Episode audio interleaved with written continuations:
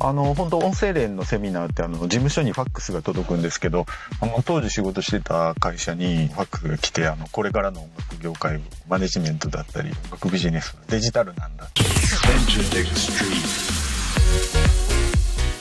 エンターテックストリート1週間のご無沙汰でした。音楽プロデューサー、そしてエンターテックエヴァンジェリストの山口のりかずです。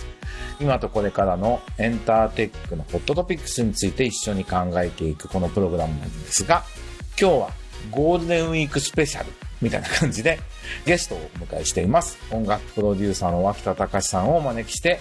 えー一緒にやっているニューミドルマンコミュニティでのいろんな出来事とか、えー大阪音楽大学にミュージックビジネス専攻と新しい専攻を来年からやるっていうことをやってるんで、その準備の進捗などを、まあ、世の中の出来事なども絡めながら対談という形でやっていこうと思います。短い時間ですが、どうぞお付き合いください。ということで、ワッキーこと脇田隆さんをお招きしました。エンターテックストリートにようこそ脇田さん。こんにちは。よろしくお願いします。最近はもうもっぱらクラブハウサーっていう印象なんですけど、どうですか、クラブハウスは？あの、毎週1回音楽ビジネスニュースっていうルームをやって、あと音楽ビジネスの話しましょうっていうクラブというのをやってます。まあ、あの、新しい出会いもありますし、いろんなトピックが出て、とても役に立ちますね。だって、週3ぐらいやってたじゃん、一言。週3とか週4とか。最初もっとやってましたよ。もう四六時中やってました。毎毎日やってたよね。もう毎日どころかもうほぼ生活がそれだった感じでしたね。多分ね、日本でできるようになって、同時期僕も3日か4日やってみたら、これ、すごい面白いけど、これやると俺もう時間がなくなると思って、で、ワッキーがハマってるから、もうワッキーに任せようと思って、僕は、あの、適当に距離取ってるんですけど、クラブハウサーになってみて、どうですか？クラブハウサーどこがいいですか？ツイッターとかインスタグラムとか、あとフェイスブックとか、それらの SNS ってあると思うんですけど、まあそこの欠けてる部分の間を埋めてる、あの、うんそういうつながりができやすいところかなと思いますけどね。トークっていうことで言うと。やっぱり SNS って残るものでもあるし、文章とか写真とかっていうことなんですけど、まあ音声っていうのがいいんでしょうね、きっと。敷居が低くて。まあね、SNS って相性あるもんね、合う合わないってね。ああ、そうですね。なんか不思議なもんでピンとくるとか来ないとかね。そういう意味ではクラブハウスと相性が良かったんですよね。モデレーター上手になったなと思って。へえなんかでも本当合う合わないって大事なんだなということですよね本今フォロワー何人ぐらいですか、クラブハウス。フォロワーは1600人ぐらいだったかなと思いますけど本当ずーっともう10年ぐらいやってるツイッターと同じぐらいっていうかこの23ヶ月でね。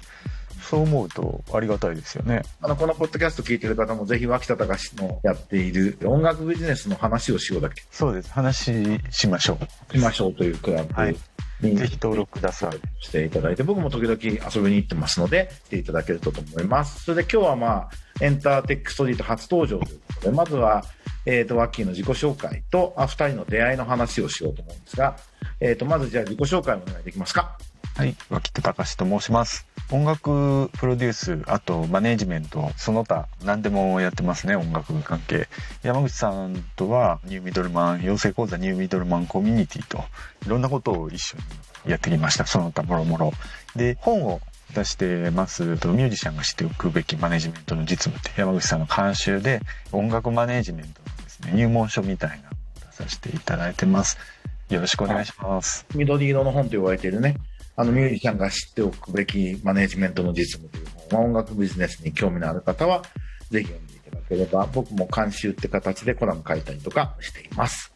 で、この間ちょっと話すの初めて会ったのって音声でのセミナーだったんだよね。そうです、そうです。10年以上経つよね、もうね、きっとね。あの、本当音声連のセミナーってあの、事務所にファックスが届くんですけど、あの、当時仕事してた会社にファックスが来て、あの、これからの音楽業界、マネジメントだったり、音楽ビジネス、デジタルなんだっていう、そういう内容のセミナーで、このセミナーは参加しますってもう、いきり立ってですね、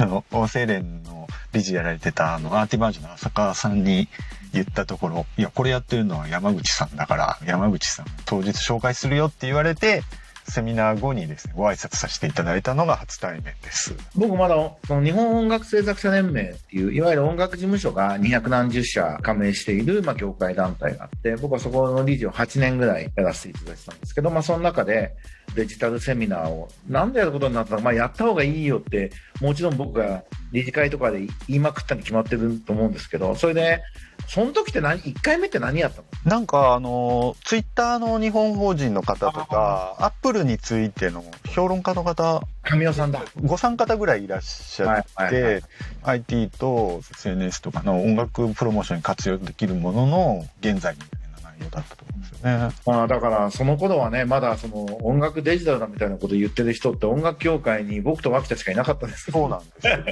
なんでもうこれだって思って参加したんですよね、あの時。超盛り上がりました。そこの会社の社員5、6人引き連れて、絶対参加しないといけないっつって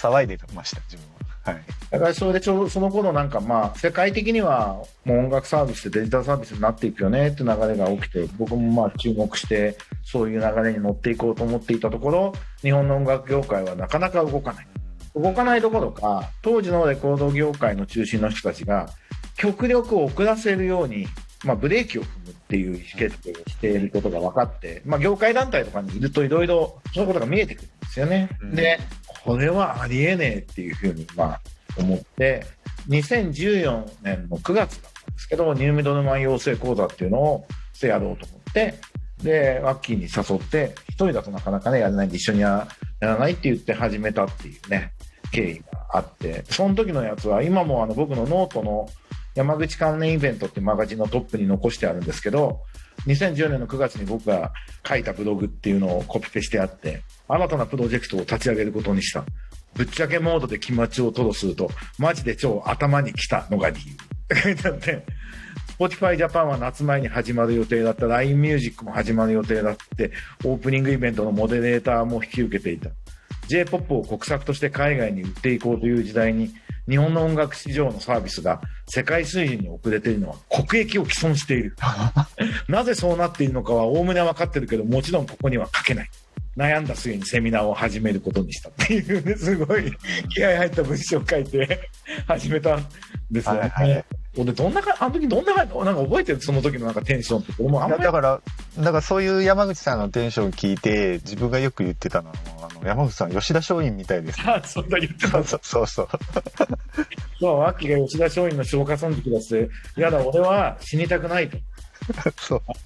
なんとかの大国で殺されてくないから、俺は岩崎弥太郎を目指すんだってその時言ってたんだよね。そうですねこれ。は官営工場を払い下げて三菱作るために頑張ってるんで、吉田松陰にはならないってよく言ってた、そうそのこと言ってましたね。そうなんですよ。だからニューミドルマン養成講座も、あの、消化村塾 のイメージですかねとかって言ったら、山口さんすごい嫌がってて、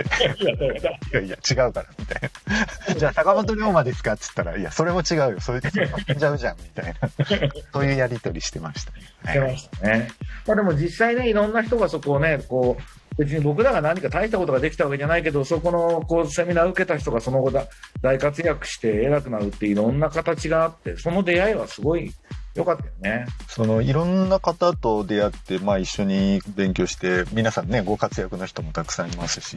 この運営に関わらせてもらって勉強になったね、すごいいっぱいありますね。最近だとやっぱあれだよね、あの、ABEX アジアの社長やってる高橋俊太が中国のアイドルグループに日本イントゥアンスね、テンセントのがオーディションしたいってメンバーになった。あれ俺ちょっと聞いてて、山田さん、こういうのやりますよみたいな、もうすごい勢いでメッセが来てて、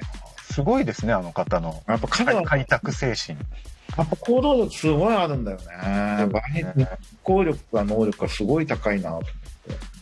本当 ABEX のね、最先端を担われてあるなと思いました。あなんか、アジアから ABEX 変えますみたいなこと言ってるもんで。すよね。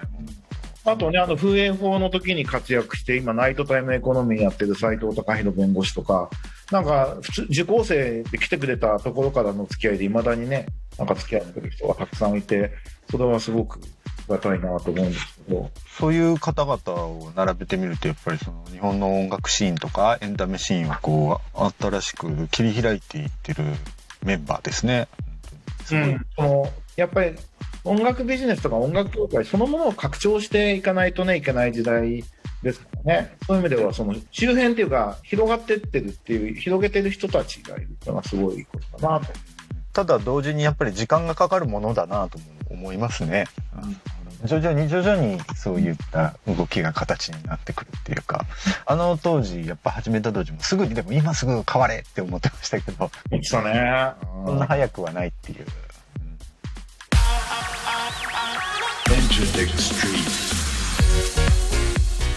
ということで、今週のエンターテックストリートは、ゲストにワッキーこと脇田隆さんをお迎えして、二人でこんなことをやってきたよという話をしました。